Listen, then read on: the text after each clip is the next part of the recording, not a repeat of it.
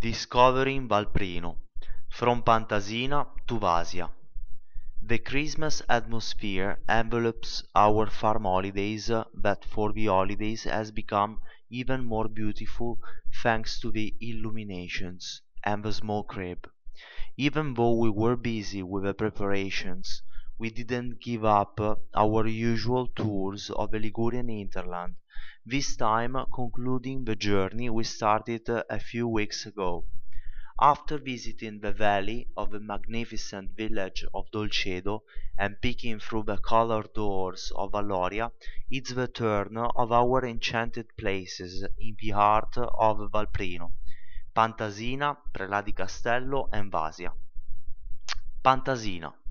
Leaving Villa Talla, we return to Prelà and at the crossroads of the valley floor we go up to the right towards Pantasina. The first places we meet are Casacarli, Praelo and Canneto.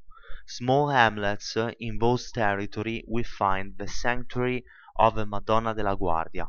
However, we proceed straight along the provincial road 39, going up in a hilly path immersed in uh, olive groves which leads us to Pantasina, about 400 meters above sea level. Here we find ourselves in a point of connection between two areas. On one side we have the possibility to reach the hamlets of Dolcedo, Pianavia and Torretta. On the other side we find a road that goes uphill, enters the wood and then arrives to the crest. Following this road we pass through various places, and after several kilometers we reach Colle d'Oggia, the slope that divides the Impero Valley from the Argentina Valley. Once arrived, we visit the parish church of the Transfiguration of Jesus, dating back to 1434, but rebuilt in Baroque style. On the main square there is also the oratory of Santa Caterina. Both side entrances preserve the bas relief of the first factory, representing the Agnus Dei inscribed in a round supported by two angels.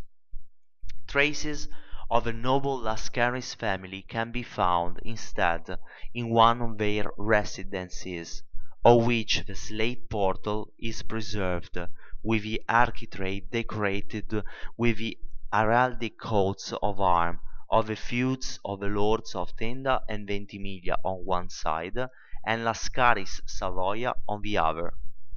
Prelà Castello. We continue our journey towards Vasia, turning right along the provincial road 40, where we find the deviation to Prelà Castello. We are on the ridge of a hill overlooking the valley below, where the ruins of Pietralata Soprana Castle stand out, a fortified palace owned by the Lascaris family, counts of Ventimiglia and lords of Prelà since 1350. The name derives from the fact that the castle was built on a square-shaped rocky plain, Pietralata. Very little of its original grandeur remains today. At one time it was protected, in fact, by four angular towers and high perimeter walls in which slits were inserted, still visible, from which uh, the soldiers provided the control and defense of the territory. After numerous assaults following the feudal fights the castle was given to the Savoia in 1576. We cannot leave Prelà Castello without visiting the parish church of Santi Giacomo and Nicola. Built by the Lascaris in Renaissance style, it is distinguished by the portal realized by the stone masters Pietro and Bartolomeo Valenzo from Genova. From Prelà Castello to Vasia. Our stop in Prelà Castello comes to an end. We decide to go back and stop in Pianavia, a small village where there is the beautiful church of the Annunziata. We continue straight ahead for a while until the small village of Torretta, before continuing to Vasia, our last stop. In the square of the village we find the parish church of Sant'Antonio Abate. Of fifteenth century origin, in the seventeenth century it underwent a general rearrangement in Baroque style, while in the nineteenth century the bell tower, the highest in the valley, was raised. It's worth entering to admire also the two sixteenth century polyptychs with the Madonna on the throne and saints, in which the style is still affected by the Gothic taste.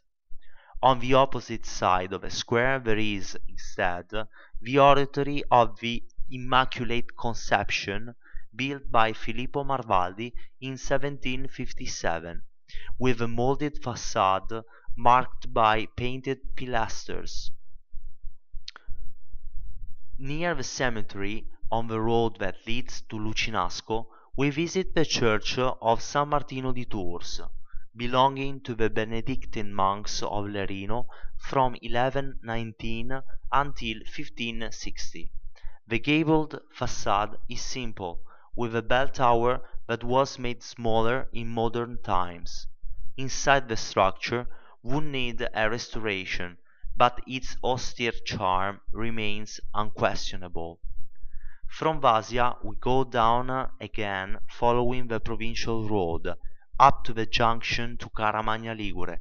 Let's go back to our apartments in Diano Marina. Our journey through the Prino Valley has ended. Also on this occasion we visited the territory and its monuments, following the most significant traces of our history.